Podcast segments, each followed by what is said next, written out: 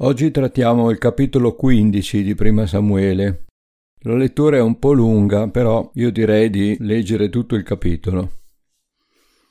Samuele disse a Saul: Il Signore mandò me per ungerti re del tuo popolo, del popolo di Israele. Ascolta dunque quel che ti dice il Signore. Così parla il Signore degli eserciti. Io ricordo ciò che Amalek fece a Israele quando gli si oppose nel viaggio mentre saliva dall'Egitto.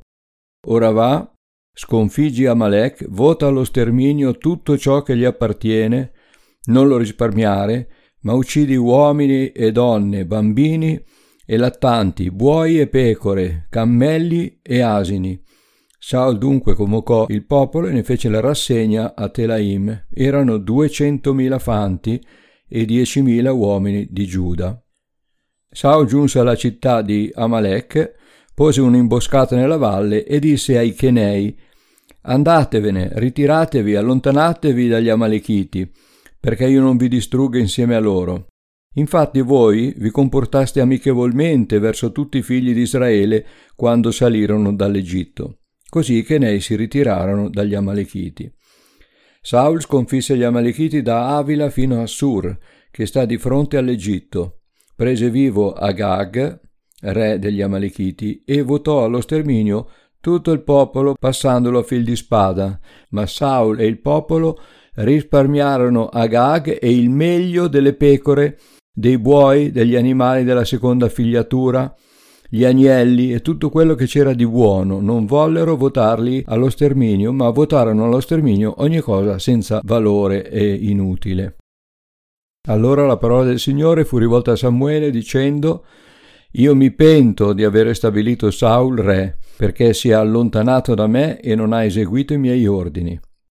Samuele ne fu irritato e gridò al Signore tutta la notte. Poi si alzò la mattina di buon'ora e andò a incontrare Saul. Ma vennero a dire a Samuele, Saul è andato a Carmel e là si è fatto un monumento. Poi se n'è ritornato e passando da un'altra strada è sceso a Gilgal. Samuele andò da Saul e Saul gli disse Il Signore ti benedica, ho eseguito l'ordine del Signore. E Samuele rispose Ma che cos'è dunque questo belar di pecore che mi giunge agli orecchi e questo muggir di buoi che sento? E Saul rispose Sono bestie condotte dal paese degli Amalechiti, perché il popolo ha risparmiato il meglio delle pecore e dei buoi per farne dei sacrifici al Signore, al tuo Dio dice al tuo Dio, non al nostro Dio. E questo è un particolare interessante. Il resto però l'abbiamo votato allo sterminio. Allora Samuele disse a Saul, basta, io ti annunzierò quel che il Signore mi ha detto stanotte. E Saul gli disse, parla. Non è forse vero che quando ti consideravi piccolo sei diventato capo delle tribù di Israele e il Signore ti ha unto re di Israele? Il Signore ti aveva affidato una missione, dicendo Va, vota allo sterminio quei peccatori degli Amalechiti e fa loro guerra finché siano sterminati. Perché dunque non hai ubbidito alla voce del Signore? Perché ti sei gettato sul bottino e hai fatto ciò che è male agli occhi del Signore? E Saul disse a Samuele, ma io ho ubbidito la voce del Signore, ho compiuto la missione che il Signore mi aveva affidata. Ho condotto qui Agag, re di Amalek, e ho votato allo sterminio gli Amalekiti. Ma il popolo ha preso fra il bottino delle pecore e dei buoi come primizie di ciò che doveva essere sterminato per farne dei sacrifici al Signore, al tuo Dio, a Gilgal. E Samuele disse, il Signore gradisce forse gli olocausti e i sacrifici quanto l'ubbidire alla sua voce? No, l'ubbidire è meglio del sacrificio, Dare ascolto vale più che il grasso dei montoni. Infatti la ribellione è come il peccato della divinazione e l'ostinatezza è come l'adorazione degli idoli e degli dei domestici. Poiché tu hai rigettato la parola del Signore, anch'egli ti rigetta come re. Allora Saul disse a Samuele, Ho peccato, perché ho trasgredito il comandamento del Signore e le tue parole, perché ho temuto il popolo e ho dato ascolto alla sua voce. Ti prego dunque, perdona il mio peccato. Ritorna con me e mi prostrerò davanti al Signore. Ma Samuele disse a Saul, non ritornerò con te, poiché hai rigettato la parola del Signore e il Signore ha rigettato te perché tu non regni più sopra Israele. Come Samuele si voltava per andarsene, Saul lo prese per il lembo del mantello che si strappò. Allora Samuele gli disse, Il Signore strappa oggi di dosso a te il regno di Israele e lo dà a un altro migliore di te. Colui che è la gloria di Israele non mentirà e non si pentirà. Egli infatti non è un uomo perché debba pentirsi. Allora Saul disse, ho peccato, ma tu adesso onorami, ti prego, in presenza degli anziani del mio popolo e in presenza di Israele. Ritorna con me e mi prosterò davanti al Signore, al tuo Dio. Samuele dunque ritornò, seguendo Saul, e Saul si prostrò davanti al Signore. Poi Samuele disse, Conducetemi qui a Gag, re degli Amalechiti. Agag andò da lui fiducioso, pensando certo l'amarezza della morte è passata. E Samuele gli disse però, come la tua spada ha privato le donne di figli, così tua madre sarà privata di figli fra le donne. E Samuele fece squartare Agag in presenza del Signore a Gilgal. Poi Samuele andò a Rama e Saul salì a casa sua a Gibea di Saul. Samuele finché visse non andò più a vedere Saul, perché Samuele faceva cordoglio per Saul e il Signore si pentiva di aver fatto Saul re di Israele. Ecco, fin qui la lettura. Storia triste questa di Saul. Anche in questo episodio storico ci sono alcuni insegnamenti utili per noi. Eh, noi dalla Bibbia impariamo, impariamo anche dagli esempi negativi, dagli errori degli altri per non commetterli. Ecco. Possiamo inquadrare meglio il carattere di Saul che, sappiamo, ricevette da Dio tutto ciò che gli serviva per essere un buon re e una guida spirituale per il suo popolo. Se ricordate, Dio aveva cambiato il suo cuore, gli aveva dato lo Spirito Santo e aveva sensibilizzato molti uomini valorosi a schierarsi con lui per aiutarlo nel suo nuovo incarico. Ma Saul era orgoglioso, era vanitoso, presuntuoso e dimostrò con il suo atteggiamento che di Dio non gliene importava nulla. Anche noi oggi possiamo ricevere una particolare chiamata da Dio e ottenere da Lui ogni dono per essere dei bravi servitori. Ma ricordiamoci che Dio non forza nessuno a fare la sua volontà e le scelte giuste tocca a noi farle. Dobbiamo riconoscere e vegliare sui lati negativi del nostro carattere, presentarli a Dio in preghiera e ricevere da Lui la forza di contrastarli, affinché essi non compromettano il nostro rapporto con Dio. Tramite la nostra nuova nascita diventiamo figli di Dio. Ok, fin qui ci siamo. Però il processo di trasformazione è solo all'inizio. Abbiamo sempre la facoltà di ribellarci all'opera del nostro vasaio, di colui che vuole portare a termine l'opera iniziata in noi. E Saulo attribuì a se stesso la prima vittoria di Jonathan sui Filistei.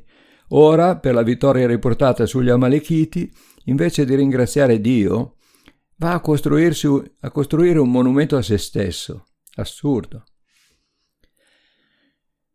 Chi erano questi Amalechiti? Gli Amalechiti era una popolazione araba che occupava il territorio a sud-est del deserto del Negev, a sud della Palestina. Erano discendenti di Amalek, che secondo la Bibbia è figura di Satana, in quanto eh, è sempre stato un acerrimo nemico di Dio e di Israele, come lo era allora, lo è sempre stato e lo è anche oggi. E Dio con l'ordine di votarlo allo sterminio, compresi neonati e bestiame, sembrava malvagio, vendicativo, ma è per il bene del suo popolo che Dio dà quest'ordine e ciò evidenzia che quel popolo non sarebbe mai diventato amico di Dio. Se ci fosse stata una piccola speranza, Dio l'avrebbe risparmiato. Il suo re, Agag, pensate, è l'antenato di un altro sinistro personaggio, che si chiama Aman. Questo lo troviamo nel libro di Esther. Aman, chiamato anche l'Agagita, quindi discendente di Agag, tentò di distruggere tutto il popolo di Israele per un affronto che lui stesso aveva ricevuto da Mardocheo. Ricevette un affronto da un uomo, ma lui, malvagio com'era, voleva distruggere tutto il popolo di Mardocheo. Le vie di Dio sono più alte delle nostre vie e non possiamo comprendere pienamente i suoi progetti, i suoi piani. Ma quando ordinava a Israele di distruggere certi nemici, sicuramente fa- sapeva il fatto suo. I Chenei invece, questa tribù che viveva insieme agli Amalechiti, erano invece amici di Israele e per questo motivo furono fatti uscire da loro, proprio per risparmiarli. Questa tribù apparteneva al popolo dei Madianiti, a cui apparteneva Ietro, suocero di Mosè. Quando Israele uscì dall'Egitto e dovette attraversare i territori di altri popoli, i Madianiti furono benevoli, mentre gli Amalechiti si rivelarono ostili e non permisero al popolo di Israele di attraversare il loro territorio. Ecco perché questa volta il Signore ha voluto vendetta, non Israele, Dio ha, avuto, ha voluto vendetta. In questa occasione Israele si può vendicare dell'affronto ricevuto. Nella legge di Mosè c'era in vigore la legge del taglione che diceva occhio per occhio, dente per dente. Il male che tu fai a me, io lo devo fare a te. E soltanto Gesù, dopo circa mille anni, che avrebbe sostituito la legge del taglione con quella del perdono e noi dobbiamo agire non secondo gli insegnamenti dell'Antico Testamento, della legge di Mosè, ma secondo quelli di Gesù, quindi perdonare sempre. Saul disubbidì all'ordine di Dio e cercò di convincere Samuele che la sua decisione di salvare gli animali per offrirli in sacrificio era giusta. Sì, eh, da come abbiamo letto, lui scarica la responsabilità sul popolo, è il popolo che ha voluto prendere delle primizie, eccetera, eccetera. Invece in questa maniera cercò di nascondere la sua avidità. E sappiamo che spesso i soldati eh, venivano pagati col bottino di guerra. Rinunciare a tutto questo bottino eh, sarebbe valso come dire eh, avete combattuto gratis.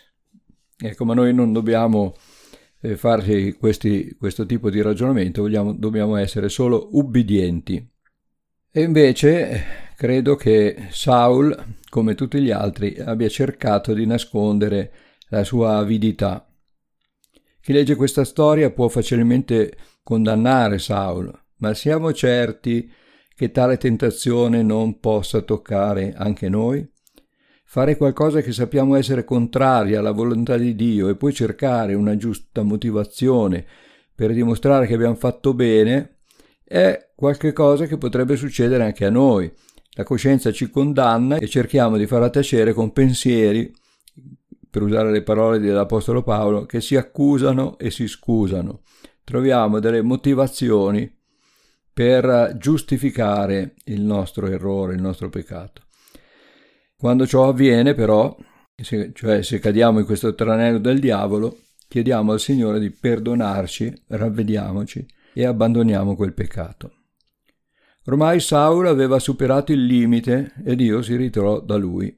Sapeva che non ci sarebbe stato altro modo per portarlo a ravvedimento. Aveva disprezzato la grande opportunità che Dio gli aveva dato. Il verso 22 è da imparare a memoria, deve essere il nostro baluardo. L'ubbidienza vale più del sacrificio. Un sacrificio personale è sempre utile, come una rinuncia, un periodo di preghiera e digiuno, un'offerta a Dio che ci costi, ma non ha valore se serve a mettere a posto la nostra coscienza. Così Dio tolse il regno a Saul e lo darà a qualcun altro che lui stesso sceglierà secondo il proprio cuore. Poi sappiamo benissimo che sarebbe stato Davide, il futuro re di Israele. Nonostante ciò, Saul, anche se si rende conto che ormai la frittata è fatta, vuole mantenere la propria immagine davanti al popolo. Al verso 30 leggiamo che Saul chiese a Samuele di onorarlo ugualmente davanti a tutti. Voleva essere innalzato e riconosciuto come il grande condottiero vittorioso. Invece, nonostante la vittoria, nonostante il monumento a suo onore e il favore del popolo, rimase sconfitto proprio dall'orgoglio e dalla sua presunzione. Samuele lo accontentò, ma questa fu l'ultima volta che andò da lui. Come Dio l'aveva abbandonato, così Samuele lo dovette abbandonare al suo destino. Continuava, è vero, a pregare per lui, finché un giorno Dio gli disse, poi lo vedremo anche nei prossimi capitoli, gli disse di smettere di pregare, di pregare per Saul, perché era uno sforzo inutile. Dio l'aveva abbandonato e quando Dio abbandona non c'è verso di essere nuovamente riabilitati. Questo per quanto riguarda il vecchio patto. Oggi le cose sono diverse perché possiamo sbagliare mille volte, mille volte torniamo al Signore a chiedere perdono, il perdono lo troveremo sempre, perché questo è un insegnamento di Gesù. Gesù ha pagato sulla croce proprio per i nostri peccati passati, presenti e futuri. Comunque questa storia è molto triste, ma andando avanti nello studio vedremo che il carattere di Saul peggiorerà e nel tentativo di mantenere il regno diventerà anche nemico di Dio oltre che del nuovo futuro re. Ecco, ci fermiamo qui, è stata un po' lunga, però credo che ci faccia bene, insomma, non dovrebbe mai stancarci leggere, ascoltare la parola di Dio e le meditazioni. Buona giornata a tutti, il Signore vi benedica. Pace.